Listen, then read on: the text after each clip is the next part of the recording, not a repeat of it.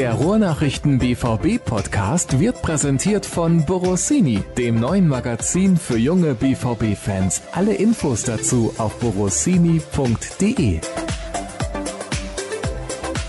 Die nächste Folge des BVB-Podcasts der Ruhrnachrichten steht an. Schön, dass ihr mit dabei seid und wieder eingeschaltet habt. Episode 201. Letzte Woche gab es unser großes Jubiläum mit Marco Hagemann, mit Michael Rummenigge und wir mussten noch Tobias Jören ein bisschen mit durchschleppen. Heute ist Sascha Klaverkamp bei mir. Und Klavi, bist du gut gelaunt aus Bremen zurückgekommen? Ja, weil die Rückfahrt entspannt durchgelaufen ist, ohne Stau und ohne irgendeine Autopanne. Das war aber auch der einzige Grund. Das Spiel vorher hat uns wenig Anlass gegeben, glücklich zu sein. Ja, die Panne gab es ja dann vorher im Stadion gegen Werder Bremen mit 2 zu 3 verloren. Da sprechen wir natürlich heute drüber und wir sprechen auch darüber, was mit Marco Reus los ist. Wir sprechen darüber, was ihr uns für Hörerfragen gestellt habt und wir schauen voraus auf das Spiel gegen Bayer Leverkusen am Wochenende. Das ist ein ganz, ganz wichtiges Spiel. Ich glaube, richtig wegweisend für den weiteren Verlauf der Saison. Aber lass uns zunächst mal auf diese Pleite in Bremen eingehen. Mit 2 zu 3 verloren und gefühlt wieder nur eine Halbzeit richtig mit dabei gewesen. Leider zu spät. In der ersten Halbzeit äh, überhaupt nicht das auf den Platz gebracht, was man hätte bringen müssen von Anfang an. Ähm, und die Erklärung, ähm, die man da sucht, die sucht man ja nicht erst seit dem Bremen-Spiel, man sucht sie erneut seit dem Bremen-Spiel und das macht so bitter. Und äh, das ist ja auch das, was die Verantwortlichen jetzt im Nachklapp des Spiels alle gesagt haben. Ähm, es ist äh, unfassbar, dass äh, der BVB wieder mal tatkräftig mitgeholfen hat durch Lethargie auf der einen Seite und durch äh, eklatante Patzer auf der anderen Seite, einen Gegner stark zu machen und zum Erfolg zu führen. Vielleicht habe ich das nicht richtig mitbekommen, aber hat nicht Michael Zorg vor dem Spiel nochmal gesagt, Jungs, ihr müsst jetzt ordentlich Gas geben, das ist ein ganz, ganz wichtiges Spiel oder habe ich da was versäumt? Nee, das hast du sogar richtig mitbekommen. Äh, ich glaube, er hatte das Gefühl, dass er vor dem Spiel nochmal kurz warnen muss. Leute, Achtung, äh, wir haben jetzt zwar drei Spiele äh, in der Bundesliga klar gewonnen, zumindest auf dem Papier, haben viele Tore geschossen, sind vor, an, an die Tabellenspitze wieder ein bisschen rangerückt, aber Pokal in Bremen, neues Spiel, fängt wieder bei Null an. Das geht nicht immer so weiter, dass wir alles in Grund und Boden stürmen. Er hat von der, sogar im Zitat, von einer gefährlichen Konstellation gewarnt. Und der sollte sich jeder bewusst sein. Da hat ihm aber offenbar so kurz vorm Anpfiff nicht mehr jeder BVB-Profi so wirklich zugehört. Den Eindruck hatte ich auch. Sprechen wir ein bisschen zunächst mal über die Aufstellung. Es gab viele Diskussionen im Vorfeld. Lucien Favre wurde bei den Kollegen der ARD dann gefragt, warum nicht Erling Haaland? Da hat er dann wieder gelacht und gesagt, ja, der muss natürlich auch mal gucken, dass er erst das Fitnessniveau erreicht, was wir hier bei Borussia Dortmund haben, weil er im Dezember lange nicht trainiert hat, weil er noch nicht so lange mit dabei ist habe ich hinterher dann bei Twitter gelesen, dass die Leute gesagt haben, du holst einen Spieler mit 19, der anscheinend sehr viel Mentalität mitbringt, du holst Emre Can, der Mentalität mitbringt, das, was angesprochen wurde, was bei Borussia Dortmund ein Problem ist, dann sitzen die beide auf der Bank. Dass Can nicht von Anfang an spielt, das kann ich nachvollziehen, aber in einem Spiel, wo du halt ausscheidest oder weiterkommst, finde ich, kann man Erling Haaland schon von Anfang an bringen. Der Junge ist 19, der muss noch ein bisschen Fitness haben. Richtig, und äh, wenn er die Fitness für 90 Minuten noch nicht haben sollte, dann muss ich ihn vielleicht für die erste Halbzeit bringen und nicht für die zweite, wo es in diesem Falle dann schon einen Rückstand umzubiegen galt.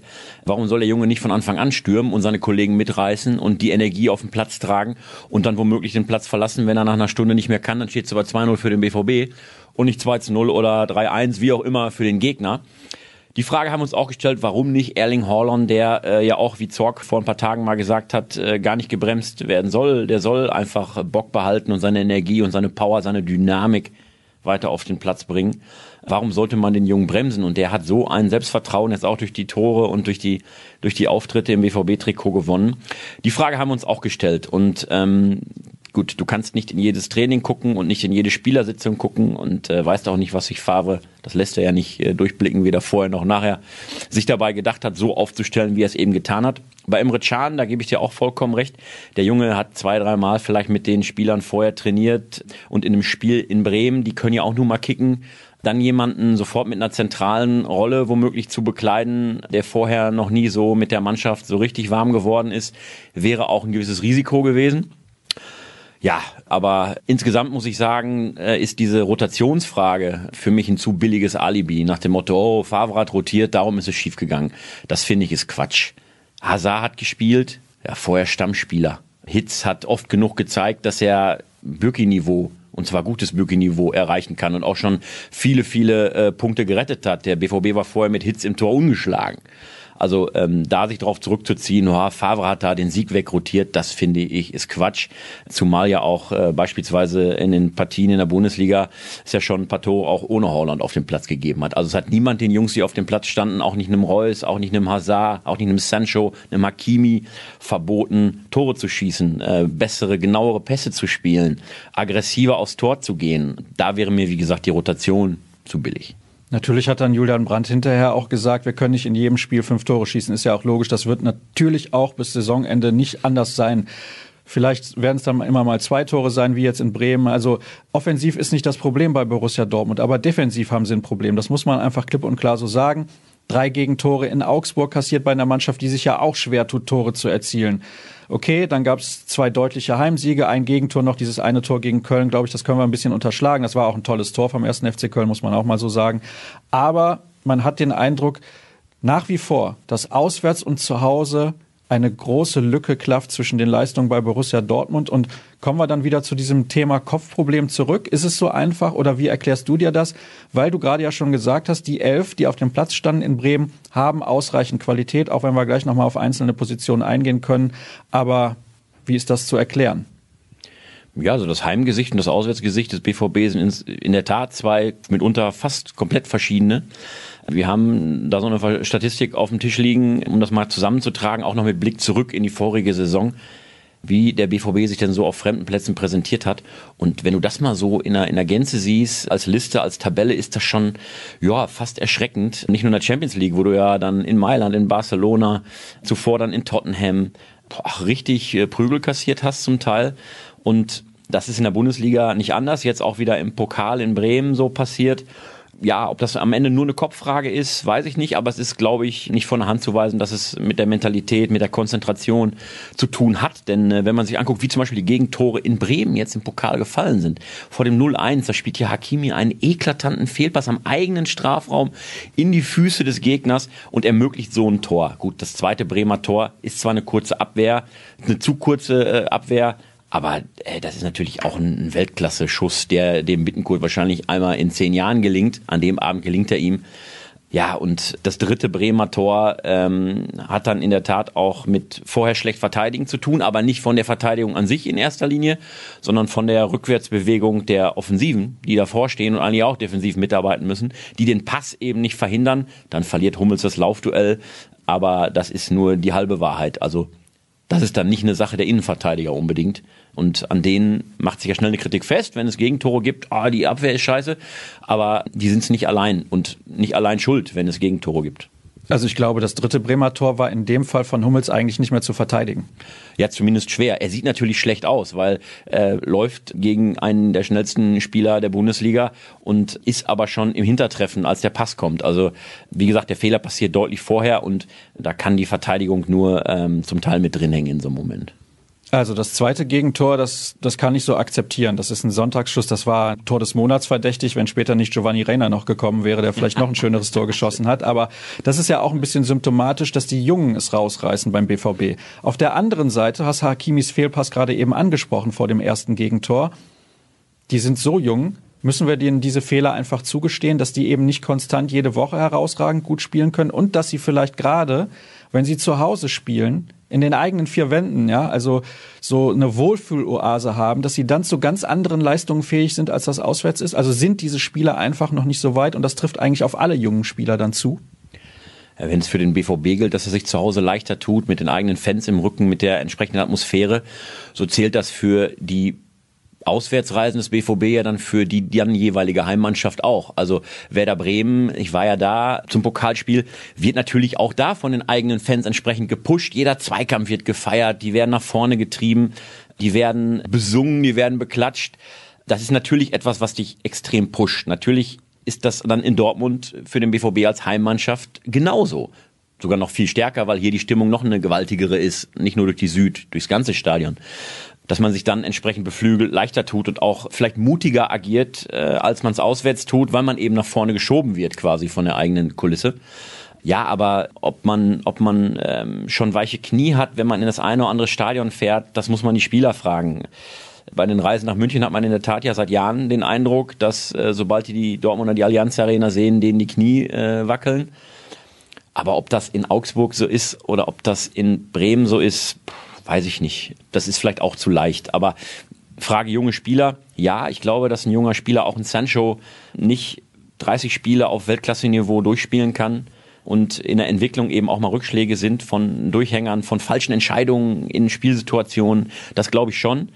Trotzdem muss auch ein 19- oder 20-jähriger Profi vor solchen Fehlern wie Hakimi nochmal Bremen vorm eigenen Strafraum völlig unnötig in die Füße des Gegners zu spielen. Da ist, ist egal, ob du 19 oder 35 bist. Das darf einfach nie sein. Eine Diskussion, die ich in den sozialen Medien auch noch mitbekommen habe, ist die, dass die Leute sagen, ja, wie sieht das aus mit den Spielern, die dann hinten dran stehen, wie zum Beispiel Nico Schulz. Guerrero hat sich jetzt komplett festgespielt auf dieser Position im linken Mittelfeld, weil er das, glaube ich, auch meiner Meinung nach perfekt löst. Er ist ein Spieler, der aus den Spielsituationen hinten heraus technisch eine Lösung findet, der natürlich auch mal den langen Ball spielen kann, das ist ja gar keine Frage, aber ich glaube, da tut sich Nico Schulz deutlich schwieriger, weil er technisch einfach nicht so stark ist. Der kommt mehr über das Tempo und die Geschwindigkeit und ja, irgendwie wirkt er dann halt wie ein Fremdkörper, aber du kannst natürlich auch solchen Spielern Vertrauen geben, indem du sie regelmäßiger spielen lässt. Ist das vielleicht ein Problem? Auch Mario Götze hat zuletzt nicht gespielt, obwohl er letzte Saison eine gute Rückrunde gespielt hat, war einer der besten Dortmunder in der Rückrunde der letzten Saison. Trotzdem spielt er in dieser Saison fast kaum. Muss man da einen Ansatz finden und da eventuell auch Lucien Favre ein bisschen in die Kritik nehmen und sagen, pass mal auf dass diese Spieler nicht die Leistung bringen, wenn sie dann nochmal alle zehn Spiele spielen. Das ist ja logisch, weil du ihnen zwischendurch gar nicht die Chance gibst. Ja, klar, die Frage kannst du dir stellen. Aber dann hast du so ein Spiel wie in Bremen, wo du Nico Schulz die nächste Chance gibst und er nutzt sie wieder nicht. Ja gut, aber er spielt ja fast kaum. Das ist ja das Problem. Wie kannst du als Spieler Vertrauen in deine eigenen Leistungen haben und Selbstvertrauen entwickeln, wenn du nur alle fünf, sechs Wochen überhaupt mal eingesetzt wirst? Ja, dann versetzen wir uns mal in die Rolle des Trainers. Der Trainer muss sehen, mit welcher Kombination auf dem Feld bin ich am erfolgreichsten. Wer kann die beste Leistung abrufen? Und wenn ein Trainer doch sieht, dass in einer anderen Konstellation, in einer anderen Aufstellung sich die Mannschaft womöglich schwerer tut oder anfälliger ist in gewissen Dingen oder vielleicht auch nicht das auf den Platz bringen kann, was in einer anderen Aufstellung funktioniert, dann muss natürlich der Erfolg der gesamten Mannschaft über dem, ich lasse jetzt mal einem Spieler ein bisschen Spielpraxis stehen. Das muss ein Trainer natürlich abwägen, weil was hilft dir, wenn du sagst, ja super, dass der Nico Schulz jetzt drei Spiele in Serie mal machen konnte und du hast dreimal unentschieden gespielt. Da muss er ja noch nicht mal große Patzer machen oder so. Es ist vielleicht dann die entscheidende Flanke nicht gekommen oder es ist die, der finale Pass eben nicht präzise angekommen. Und ja, es ist halt schwierig. Also Nico Schulz mit großen Ambitionen gekommen. Sicherlich hat der Junge viel Dynamik, viel Tempo, aber wie man auch sieht, in der Tat, technisch ist er ein bisschen limitiert. Nur er hat natürlich auch ein bisschen Pech gehabt. Er ist oft verletzt gewesen, musste sich dann hinten anstellen, ähm, war dann manchmal in Spielen Teil der Formation und gar nicht unbedingt der Schlechteste, wo es für die gesamte Mannschaft aber nicht gut lief. Ja, und dann, wenn du erstmal in so einem Strudel drin bist, äh, auch in der Wahrnehmung von Fans und vielleicht auch vom Trainerstab zu sagen, ma, ist jetzt nicht im Moment Teil der ersten Elf, dann musst du auch deutlich mehr tun als die, die gerade gesetzt sind, um überhaupt dich wieder aufzudrängen. Also der hat es im Moment nicht einfach. Also bitte nicht falsch verstehen, ich möchte mich nicht komplett auf Nico Schulz einschießen, das ist ja ganz klar, weil das ist ja grundsätzlich ein guter Spieler und man hat den auch für viel Geld geholt und ich nehme an, dass er auch in dieser Saison noch seine Leistungen bringen wird, wenn er mal ein bisschen mehr Möglichkeiten bekommt. Allerdings mit der Form, die Guerrero zuletzt gezeigt hat, wird das relativ schwer. Auf meinem Zettel steht natürlich als nächstes Marco Reus, über den müssen wir auch ein bisschen ausführlicher sprechen. Er hat sich verletzt bei dieser Chance zum 3 zu 3, eine Situation, wo ich denke, boah, so ein Marco Reus, der kann die auch machen zum Ausgleich passt irgendwie ins Bild, dass er sich genau in der Szene verletzt, musste dann ausgewechselt werden. Jetzt hat der BVB bekannt gegeben, mindestens vier Wochen kann er nicht trainieren. So. Bedeutet, eigentlich dann braucht er noch mal eine Woche, vielleicht sogar zwei, bis er wieder in Spielform ist, bis Favre ihn von Anfang an bringen würde, weil das ist ja auch dann immer das Risiko, dass er sich schnell verletzt. Er muss wieder herangeführt werden. Also gehen wir mal von sechs Wochen ohne Marco Reus aus. Wie groß ist denn der Verlust? Insgesamt ist der Verlust sehr groß. Auch wenn zuletzt die Form von Marco Reus keine überragende war. Wir haben ihn auch nicht gut benotet in den meisten Spielen zuletzt. Trotzdem bleibt Reus eine zentrale Figur in jeglicher Hinsicht. Also als Lenker auf dem Platz, als, als Antreiber, als Ballverteiler, auch als der, der mal aus dem Nichts eine, eine, Chance kreiert, der diese Überraschungsmomente liefern kann, die nicht viele so drauf haben aber er ist nicht die unverzichtbare Figur, die er mal vor äh, noch, sagen wir mal, zwei, drei Jahren war, wo du die Sorge haben musstest, spielt Reus nicht, wird der BVB vermutlich keinen Erfolg haben. Oder letzte Saison, da ist er Fußballer des Jahres geworden. Hat dann in einer Phase gefehlt der Meisterschaft, wo es entscheidend drauf ja. ankam.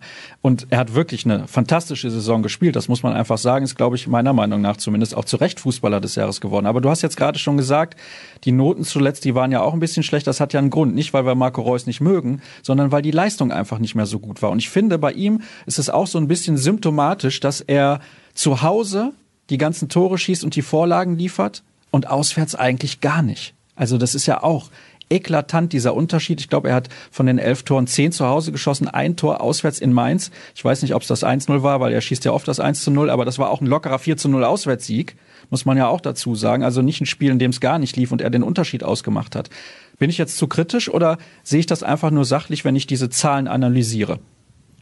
Ja, Zahlen sind das eine. Trotzdem muss man noch mit reinnehmen in die Analyse, dass Reus auch manchmal auf Positionen spielt, die für ihn einfach nicht geschaffen sind. Also in Bremen vorne drin in vielen Momenten zu stehen als vorderste, vorderste Anspielstation, das ist einfach nicht sein Spiel. Aber dann stelle ich ihn doch da nicht auf, wenn ich ja, das genau das Mar weiß. Ja klar, aber das kannst du Marco Reus ja jetzt nicht vorwerfen. Also Marco Reus vorzuwerfen, dass er im Sturm spielen soll und dass er deswegen irgendwie schlecht ist. Also ich meine, auf Zahlen gucken, wie viele Assists hat jemand, wie viele Tore hat jemand, ist das eine. Und da ist seine Saisonquote ja in der Tat auch weiterhin gut, bis sehr gut.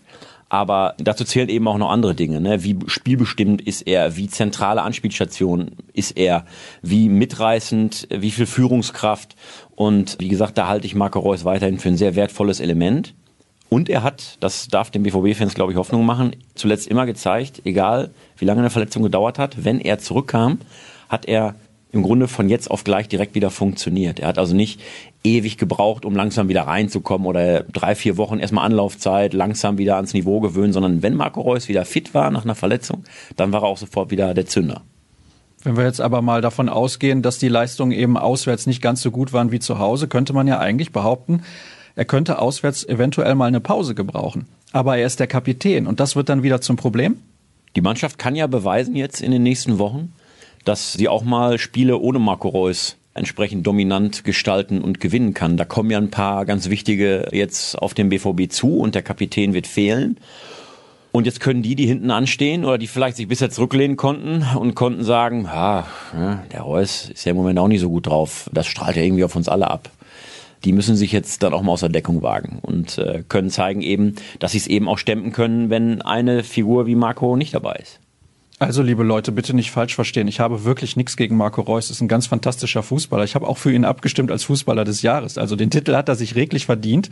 Da bleibe ich bei bei der Meinung. Aber wir dürfen das auch kritisch sehen. Wenn die Leistungen nicht stimmen, dürfen wir ja auch kritisieren. Wir gehen hier nicht unter die Gürtellinie. Das ist alles in Ordnung. Von daher glaube ich, kann er damit leben, wenn wir ihn mal kritisieren. Ist ja nicht so, dass wir ihn aus dem Verein wünschen. Richtig. Also alle wissen, wir selbst auch, Marco Reus kann natürlich deutlich besser spielen deutlich dominanter auftreten, als es zuletzt getan hat. Natürlich ist es so, wenn du um die Qualitäten eines solchen Spielers, einer der besten in Deutschland, weißt, dann beäugst du ihn aber auch deutlich kritischer als einen 23-24-Jährigen, der ein sehr guter Spieler ist, aber eben nicht diese Strahlkraft eines Marco Reus besitzt. Das heißt, du guckst natürlich viel stärker drauf, wenn dem ein Fehlpass unterläuft oder wenn der eine Chance versemmelt, nimmst du das anders wahr, als wenn einer aus der Kategorie darunter eine Chance versemmelt. Also man ist da schon mit Spielern der Kategorie Reus, wir auch, deutlich kritischer als mit den, sag ich mal, normalen Spielern. Zum Beispiel einem Giovanni Reiner, wenn der jetzt reinkommt und macht nicht dieses Tor in Bremen, dann sagt keiner was, aber bei Reus sind sie alle kritisch. Also wir sind natürlich auch verwöhnt mit den Leistungen, die Marco Reus in den letzten Jahren gebracht hat.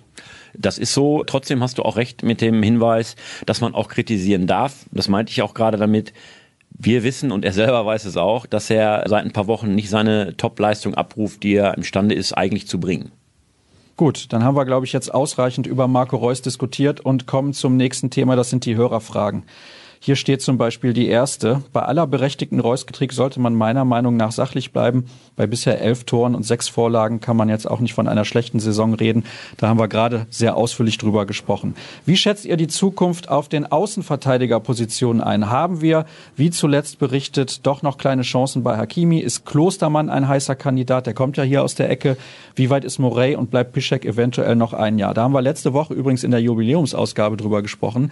Da waren sich die Leute nicht einig, ob Piszek noch mal ein Jahr Vertrag bekommen soll. Wie siehst du das denn? Weil ich bin der Meinung, noch ein Jahr Vertrag für Piszek und dann in die Vereinsarbeit einbinden. Das war meine These.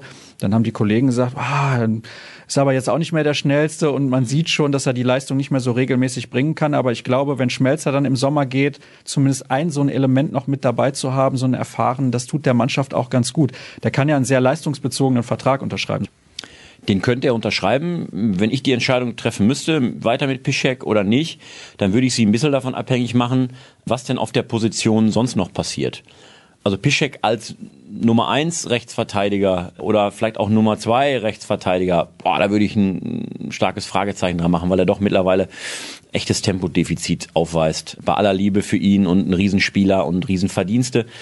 Und der kann immer noch sehr wertvoll sein, was nicht nur auf dem Platz, sondern auch daneben gemeint ist, als wirklich, wirklich auch Führungskraft dieser Mannschaft, die auch immer noch ist. Aber was macht der BVB auf der Position? Und wenn, wenn es darum geht, nachher zu sagen, okay, Piszek ist der Backup für einen Jungen wie Matteo Morey, der da vielleicht die Chance bekommt, oder für einen Hakimi, der bleibt, dann finde ich es okay zu sagen, warum nicht dann Piszek für die vielleicht sieben, acht Spiele, die er dann im Jahr noch, noch liefern muss oder mal Kurzeinsätze dann ist er in der Tat wertvoll. Und dann kann er, so wie du es gerade auch skizziert hast, nach der aktiven Karriere auch noch an, an anderer Stelle für den BVB wirken. Lukas Klostermann habe ich gerade schon angesprochen, ist immer wieder ein Kandidat bei Borussia Dortmund, wird häufig genannt, spielt aktuell noch in Leipzig und ja, das wäre ein ganz guter Mann. Der hat ja wirklich mal in BVB-Bettwäsche geschlafen als Jugendlicher und Kind. Ja, nur wenn du jeden verpflichten würdest, der mal in BVB-Bettwäsche geschlafen hat, da hättest du einen verdammt dicken Kader. Unsere Infos im Moment besagen, dass an Klostermann nichts dran ist. Aber sowas kann sich ja, wir haben das ja bei Holland gesehen, wir haben es bei Emre Can gesehen, kann sich so schnell ändern durch neue Voraussetzungen insgesamt auf dem Transfermarkt oder neue Ideen, Spieler, die abwandern, plötzlich Lücken im Kader. Klar, junger deutscher Nationalspieler, dann auch noch mit regionalem Bezug, mit eben dem Wissen, was hier Fußball bedeutet, wie man hier Fußball spielen muss, damit man hier auch zündet, das hätte was, ja. Ich hätte trotzdem nichts dagegen, wenn Hakimi bleibt. Ich mag den Spieler einfach. Das ist ein, ein super Fußballer, wenn man dem zuguckt. Das macht jede Menge Spaß. Ja, was haben wir denn hier noch nicht beantwortet? Wie weit ist Morey? Das ist ganz, ganz schwer zu beurteilen. Der bekommt ja eigentlich gar keine Chance. Kann sich Lucien Favre momentan natürlich auch nicht erlauben. Genau. Im Moment wäre es ähm, zu riskant, jemanden, der sicher hochtalentiert ist, also den jetzt reinzuwerfen, wo es jetzt in diese, diese Phase geht, wo du eben keinen Boden verlieren darfst, mit Blick nach oben in der Tabelle, wo du gegen Mannschaften in der Champions League antrittst, wo es womöglich ein zu großes Wagnis wäre, mit einem unerfahrenen, zwar hochtalentierten, aber unerfahrenen Außenverteidiger ins Rennen zu gehen. Da bin ich auch mal gespannt, wie sich das entwickelt. Vielleicht ist es auch da eher ein Ansatz zu sagen, einen Morey auszuleihen an einen ambitionierten Zweitligisten oder an einen Erstliga-Aufsteiger, dass er sich da Spielpraxis holen kann. Da gibt es ja einige Beispiele, wo sowas in der Vergangenheit super funktioniert hat und die dann ja etabliert zurückzuholen. Ist ja auch immer die Sache dann mit der Sprache. Wie weit sind diese Spieler mit der Sprache? Finde ich, ist ein ganz, ganz wichtiger Faktor, wenn du nicht spielst, dass du gut eingebunden bist in das Mannschaftsgefüge. Das können wir alles relativ schwierig beurteilen. Vielleicht schicken wir da mal den Kollegen Florian Gröger nochmal auf Informationsfang, weil der ist ja da immer recht gut informiert, auch was die zweite Mannschaft angeht. Und nochmal ein Danke für den zuverlässigen Podcast, schreibt der Hörer. Das muss ich natürlich auch noch unterbringen. Wieso bringt man Hits bei einem K.O.-Spiel in Bremen um ihm Spielpraxis zu geben, anstatt bei einem Heimspiel gegen Union in der Liga. Also bei so einem wichtigen Spiel, ja, im Pokal hat immer Hits gespielt. Das ist auch in anderen Ligen in Europa übrigens üblich, dass der zweite Torhüter in den Pokalspielen spielt. Bei Marc-André Testegen vor ein paar Jahren. Der hat nur Champions League und Copa del Rey gespielt und in der spanischen Liga überhaupt nicht. War eine ganz, ganz kuriose Situation. Aber ja, ich finde das in Ordnung, dass er da Hits bringt. Ja, ich hatte es ja eben schon mal gesagt nach einem Spiel sich hinzustellen, wo Hitz dann auch in einem Tor durch den Abklatscher mit drin hängt, den ursächlichen Fehler aber jemand anderes begeht, der ihn erstmal in die Bedrängnis bringt, den Ball überhaupt aufs Tor zu kriegen, ist natürlich leicht, weil nach einem Spiel kann ich sagen, boah, der hat, ne, hat gepatzt, warum hat er nicht Bücki gespielt? Nochmal, wenn Hitz gespielt hat, hatte der auch mal hier und da einen Patzer drin, aber er hatte so viele starke Spiele, dem BVB so viele Punkte geholt, gerettet und mit wirklich tadellosen Leistungen agiert, dass man da nicht von einem klassischen Ersatztorhüter sprechen kann, wie vielleicht in anderen Vereinen, der zwei, dreimal im Jahr überhaupt irgendwie in, ins Spiel kommt und dann so völlig von der Rolle ist. Also Hitz ist von Bürki nicht wirklich weit weg in seiner Leistungsfähigkeit. Jetzt kommt eine sehr, sehr interessante Frage. Wie steht Mats Hummels zur aktuellen Situation? Nach meinem Gefühl ist er in Interviews diplomatischer, als er das Ganze wirklich empfindet. Wenn er das sagen würde, was er vermutlich denkt, würde wohl der Baum brennen. Aber das wäre auch mal angebracht. Mats sollte die Dinge ansprechen. Das wird er intern ganz, ganz sicher auch tun. Aber der Mats Hummels ist ein so kluger Mensch, dass er das eben nicht öffentlich so zelebriert, wie er das intern sicher macht. Denn was hilft es dir öffentlich Öl ins Feuer zu gießen und Kollegen womöglich in die Pfanne zu hauen, die Teamharmonie da entsprechend ins Wanken zu bringen? Entscheidend ist doch, was sagen die Jungs und wie sagen sie sich's, wie analysieren die selbst dieses Spiel und gehen miteinander um nach solchen Partien wie in Bremen. Und da ist ohne Zweifel Mats Hummels einer der internen Wortführer. Ich weiß nicht, ob es das Spiel gegen den SC Paderborn zu Hause war, dieses Unsägliche, wo Mats Hummels danach dann mit uns gesprochen hat und sich extrem auf die Zunge beißen musste. Und wieder einmal schien die Mannschaft mental auf einen Gegner und dessen Situation nicht vorbereitet gewesen zu sein, vor allem emotional. Nicht zum ersten Mal. Ist das Selbstzufriedenheit oder Naivität unabhängig von Taktik und Aufstellung? Alles sicherlich zum Teil mit drin. Wir denken ja auch immer nach solchen Spielen, wie kann das sein? Und wir können ja auch noch mal einen weiteren Punkt ins, ins Feld werfen in der Frage nach dem Warum. Ist die Mannschaft vielleicht sich ihrer eigenen Stärke einfach auch bewusst? Also was sie zu leisten imstande ist, welche Qualität jeder Einzelne hat. Und in dem Wissen, hey, wir schießen hier etliche Bundesliga-Clubs mal mit 5-0, 5-1 vom Rasen. Wir sind technisch, wir sind tempomäßig, wir sind im Kombinationsfußball einfach so stark und denken dann, naja, Bremen ist zwar auch nicht schlecht, aber die werden wir dank unserer Qualität schon besiegen. Und die technische, fußballerische Qualität ist eben das eine und die Kopfqualität, äh, sich auf so ein Spiel eben auch kämpferisch einzustellen, die andere. Vielleicht ist die Mannschaft eben, man sagt immer die Mannschaft, es sind dann sicherlich nicht alle Spieler, aber einige in der Mannschaft von ihrer eigenen Stärke so überzeugt, dass Sachen dabei ausgeklammert werden, die ebenso wichtig sind, um erfolgreich Fußball zu spielen. Kommen wir zur nächsten Frage, die hat im Ansatz mit Marco Reus zu tun, denn es geht um die Verletzung von ihm und die vielleicht daraus resultierende letzte Chance, Mario Götze nochmal im BVB-Trikot zu sehen? Ja, er wird in der Rückrunde noch Kurzeinsätze bekommen, mindestens vielleicht auch mal noch eine Halbzeit spielen. Aber ich glaube, das Thema Mario Götze, Sie wollen ja noch mal sprechen und gucken, ob es da noch eine weitere Zusammenarbeit gibt.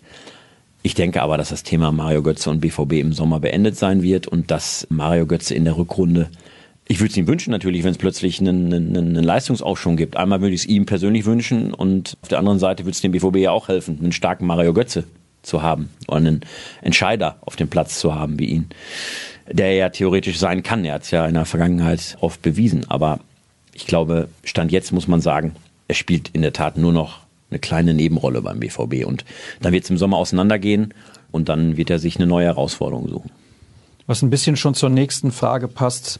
Sollte man Brandt jetzt auf die zentrale Position hinter den Spitzen beordern? Er ist als Sechser oder Sechseinhalber ein sehr guter Antreiber nach vorne defensiv, aber nicht aggressiv genug und darüber hinaus leistet er sich immer wieder Ballverluste in gefährlichen Positionen. Ja, das ist in der Tat so. Da hat er immer mal zwei, drei drin pro Spiel. Das liegt aber auch daran, dass er sehr viel Risiko geht mit seinen Pässen und versucht auch immer die Situation schon zu antizipieren, indem er dann den Pass spielt und dann geht vielleicht mal einer dazwischen, der dann auch sieht, ah, Brandt möchte genau diesen Pass spielen. Ist ein Risiko auf der Position, auf der Brandt momentan spielt, aber wenn man ihn nach vorne zieht, ja, dann wäre das eigentlich die optimale Lösung, weil das ist ja auch das, was er gerne spielen möchte. Ja, ich freue mich jetzt erstmal, dass Julian Brandt überhaupt einen Platz in dieser Mannschaft gefunden hat. Das war ja so das Problem der Hinrunde. Oh, spielt er auf Außen, spielt er gar nicht, spielt er nur kurz, spielt er in der Spitze.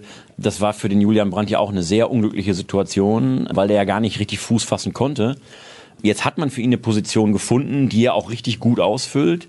Und wenn er sich da, glaube ich, in ein paar Spielen weitergedacht mal richtig eingefunden hat und die er jetzt schon richtig gut spielt, ich gebe dir recht, das ist noch nicht alles Gold, was glänzt, aber er hat da schon echt ein Niveau erreicht, was dem BVB auch gut tut. Dann ist da echt noch was zu erwarten von ihm. Und wenn er so wie jetzt in das System des BVB gut reinpasst, dann freue ich mich erstmal riesig drüber, dass für Brandt eben, wie gesagt, ein Platz da ist und er diese Qualität auf dem Platz eben einbringen kann auf der Position. Und viel, viel besser, als auf der Bank zu sitzen und nur 20 Minuten zu kommen. Eine letzte Hörerfrage gibt's noch, bevor wir gleich noch kurz vorausschauen auf das wichtige Spiel am Samstag in Leverkusen. Ist das Mentalitätsproblem der Mannschaft, nicht genug Biss oder Gier zu haben, etwas, das von Favre passiv ausgeht? Hintergedanke der Frage, Favre hat auch in Mönchengladbach, in Berlin und die Meisterschaftsambitionen in der letzten Saison nach der Niederlage im Derby hingeschmissen. Ist schon interessant. Ne? Also diese Charakterfrage bei Lucien Favre, wie er auch auf die Mannschaft wirkt. Ich will nicht immer den Vergleich ziehen zu Jürgen Klopp, weil das unfair ist, wenn man sieht, was Jürgen Klopp auch gerade leistet mit Liverpool. 100 der letzten 102 möglichen Punkte in der Premier League geholt. Das ist ja wirklich sensationell. Deswegen der Vergleich ist einfach unfair. Jeder Trainer hat auch seinen eigenen Charakter und bei allen seinen Stationen ist Lucien Favre sehr erfolgreich gewesen, muss man ja auch so sagen. Letztes Jahr auch Vizemeister geworden in Dortmund. Das kommt ja nicht von ungefähr. Also irgendwas muss er drauf haben. Aber er strahlt diese Passivität ja durchaus ein bisschen aus. Ne? Diese, ich will nicht sagen Angst, aber dieses Risiko, nie einzugehen. Er ist ein bisschen scheu auch als Charakter. Und da kann ich mir schon vorstellen, dass sich das auf die Truppe dann auswirkt. Ich habe vor ein paar Tagen mal mit Wolfgang Paul gesprochen, der alten BVB-Legende, der ja seinen 80. Geburtstag vor ein paar Tagen gefeiert hat und habe mit ihm natürlich auch über das Thema Lucien Favre gesprochen. Was, was halten Sie von Lucien Favre? Und da sagt er, er hält sehr, sehr viel von Lucien Favre und der BVB braucht auch keinen Lautsprecher an der Linie. Er braucht einen, der intern und mit der Mannschaft richtig gut arbeitet, der den Fußball entsprechend spielen lässt, wie er zu der Mannschaft passt. Und wenn die Mannschaft durch Lucien Favre quasi schläfrig werden würde, dann würde sie nicht solche Spiele hinlegen wie zuletzt in der Liga oder auch in der, in der, in der zweiten Halbzeit jetzt in Bremen dann nochmal alles reinwerfen, was irgendwie geht. Zu spät zwar, aber dann könnte sie solche Comebacker-Qualitäten, wie sie sie auch schon etliche Male gezeigt hat, unter Lucien Favre nicht abrufen. Das wäre auch, glaube ich, zu einfach zu sagen, der Trainer ist still, also ist die Mannschaft nicht bissig, der Trainer ist laut, also läuft die Mannschaft einen Kilometer mehr. Ja, ich sag mal, jeder Trainer und jeder Fußballer weiß, bei 40, 50.000, die im Stadion sitzen und wie in Bremen Alarm machen, da kannst du der lauteste Trainer an der Seitenlinie sein. Spätestens der, der 10 Meter von dir entfernt steht auf dem Feld, der nimmt dich sowieso nicht wahr. Und wenn du mit denen sprichst, die Lucien Favre eben erleben, wenn die Kameras nicht an sind und wenn sie Spielersitzungen machen und wenn er, wie er mit der Mannschaft umgeht, so ist das schon eine andere Form, sicherlich als es Motivationskünstler wie Jürgen Klopp nutzen, auf die Spieler einzugehen. Aber er gibt den Spielern ganz klare Anweisungen und ganz klare Statements mit auf den Weg, wie sie spielen müssen, was er von ihnen erwartet. Und das ist eben eine andere Art, als es ihnen vielleicht emotional am Platz durch Sprünge, durch geballte Fäuste und sonst was entgegenzuwerfen. Aber es ist nicht unbedingt die schlechteste Art, mit Spielern, mit Menschen umzugehen und sie zum Erfolg zu führen. Ein Titel ist trotzdem etwas, was, also ein großer Titel, und da bin ich jetzt von der Schweizer Meisterschaft, die er schon mal geholt hat, aber einen Titel in Deutschland zu holen, fehlt ihm trotzdem noch in der Vita, um wirklich auch zu beweisen, dass diese Art, die er pflegt, zu einem Erfolg in puncto Titel führen kann. Und dabei, diesen Titel eventuell zu holen, ist das Spiel in Leverkusen am Samstag extrem wichtig. Es ist das Topspiel um 18.30 Uhr. Flutlicht erwartet uns eine ausverkaufte Arena und wahrscheinlich eine hitzige Atmosphäre, denn Borussia Dortmund muss dieses Spiel meiner Meinung nach gewinnen. Auch um mal ein Zeichen zu setzen nach außen und nicht glücklich das Spiel gewinnen, sondern vielleicht sogar dominant. Oder ist das dann zu viel erwartet in der aktuellen Situation? Wärst du mit einem einfachen Sieg quasi schon zufrieden? Ja klar, aber du hast vollkommen recht und das ist ja im Grunde auch das, warum ich ja klar sage das Spiel musste gewinnen als Borussia Dortmund. Einmal, weil es das Duell in Leverkusen ist. Wir haben eben über die Auswärtsschwäche gesprochen. Leverkusen ist auch eine Mannschaft, die da oben so ein bisschen mit drin wirkt noch und da auch sicherlich im Meisterkampf, weil das natürlich auch noch gegen die anderen Top-Clubs geht, eine, eine gewichtige Rolle äh, mitspielen kann. Und an diesem Spieltag ist auch noch das Topspiel Bayern gegen Leipzig. Das heißt, diese Albtraumkonstellation aus Dortmunder Sicht, die Bayern schlagen Leipzig und du verlierst womöglich in Leverkusen, dann läufst du den Bayern ja schon wieder sechs Punkte hinterher und das wäre schon wieder eine harte Nummer. Das will keiner aus dem Dortmunder Lager. Umso wichtiger, dass du, ähm, egal was die Bayern machen, dranbleibst und deine Hausaufgaben in Leverkusen erledigst. Die können aber auch verdammt gut Fußball spielen. Und das wird nochmal eine andere Herausforderung, als es zuletzt Bremen war. Ist der Vorteil vielleicht, dass Leverkusen noch offensiver agiert als die meisten Gegner, nee, als eigentlich alle Gegner, die Borussia Dortmund im Jahr 2020 gespielt hat, dass man da mehr Möglichkeiten bekommt? Ich erinnere mich noch sehr gut an dieses famose Spiel in der letzten Saison, da lag der BVB mit 0 zu 2 zurück. Dann kam irgendwann Jaden Sancho, dann hatte man noch Glück beim Pfostenschuss von Kevin Volland und man hat dieses Ding noch gedreht in einem wirklich sensationellen Fußballspiel. Mhm ja, nicht, dass ich das Gleiche für den Samstag erwarten würde, aber ich glaube, die eher offensive Spielweise von Bayer Leverkusen kommt Borussia Dortmund entgegen. Auch bei Bayer Leverkusen sagt man oft, denen fehlt ein bisschen die Gier in den einzelnen Situationen, in den Zweikämpfen. Die spielen so ein bisschen laissez-faire. Ja, die wollen immer einen schönen Fußball auch spielen. Das ist ja toll, insbesondere unter Peter Bosch. Aber normalerweise kommt das Borussia Dortmund taktisch, glaube ich, relativ entgegen. Ja, das kommt ihnen taktisch entgegen. Aber um die Offensive haben wir beide ja eben schon gesagt, machen wir uns da eh wenig Sorgen.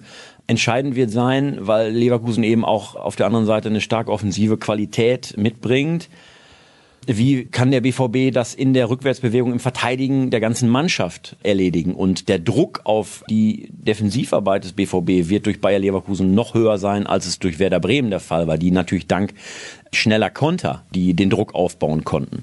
Aber Leverkusen hat durch die fußballerische Qualität in der Offensive alleine schon das Potenzial, den BVB da richtig ordentlich zu beschäftigen. Und da wird es eben darauf ankommen, dass nicht nur die Jungs da hinten in der letzten Reihe vor Bürki, der wird ja wieder im Tor stehen, denke ich, vernünftig arbeiten, sondern dass die ganze Mannschaft von vorne gedacht schon verteidigt, mit, mit nach hinten geht, die Räume zumacht und Leverkusen schon vorher bremst. Das wird, glaube ich, der entscheidende Faktor sein. Und da sind wir wieder beim Thema Maloche. Also in Leverkusen zu gewinnen ist wichtig. Und das wirst du nur schaffen, wenn du die Malocha-Mentalität zeigst, die du in Bremen erst in der zweiten Halbzeit zum großen Teil gezeigt hast. Glaubst du, dass er Brand nach vorne ziehen wird, also weiter nach vorne, nicht ganz nach vorne und dass dann Horland von Anfang an spielen wird und Emre Can eventuell diese Brandposition im Mittelfeld dann übernimmt? Ist ja wieder so eine Favre-Frage. Ne? Es ist ein, ein wichtiges Spiel, es ist ein harter Gegner und Lucien Favre wird dann wieder nachdenken, setze ich eher auf die eingespielte, bewährte Formation oder nehme ich einen Emre Can rein, der dann von Anfang an zwar mir wahrscheinlich die Mentalität auf den Platz bringt, die ich in Bremen von einigen noch leider vermissen musste. Und auch den Biss, die Erfahrung, alles das, was dem BVB nur gut tun kann. Oder ist eben dieses Wagnis zu groß, weil er eben mit den anderen noch nicht so harmonieren kann, wie es ein anderer äh, auf der Position, egal ob er jetzt hinten in der Kette spielen würde oder im Mittelfeld, der eben schon 20, 30 Spiele, was auch immer, mit den Kollegen absolviert hat. Zuletzt war ja Favre eher der, der auf das Thema eher eingespielt gesetzt hat, als auf, auf Wagnis. Bei wie vielen Auswärtsspielen warst du in dieser Saison? ich, ich weiß, worauf du hinaus willst. Auf meine miese Auswärtsquote. Die ist in der Tat genauso schlecht wie die des BVB. Also äh, man kann fast sagen, ich bin so ein bisschen die Pestbeule der Borussia wenn ich mitfahre, dann ist die Wahrscheinlichkeit, dass es schief geht, leider hoch. Zumindest kann man das Gefühl kriegen. Unter anderem ja in Barcelona, in Mailand, jetzt in Bremen und die anderen verschweige ich lieber, weil dann wird es noch bitterer. Wirst du am Samstag in Leverkusen sein? Ich kann alle beruhigen, nein. Sehr gut, deswegen freue ich mich schon sehr auf das Spiel. Das könnte etwas werden. BVB Kompakt möchte ich euch noch gerne ans Herz legen. Jeden Morgen um 6.30 Uhr bekommt ihr da in einem kurzen Briefing alle Informationen rund um Borussia Dortmund. Und für heute war es das. Twitter at rnbvb, at klarwie75, at Sascha Staat. Das sind eure Anlaufstellen, genau wie ruhrnachrichten.de. Und nächste Woche sprechen wir dann über die nächsten drei Punkte. Nur für wen? Das gucken wir dann mal. Bis dann. Tschüss.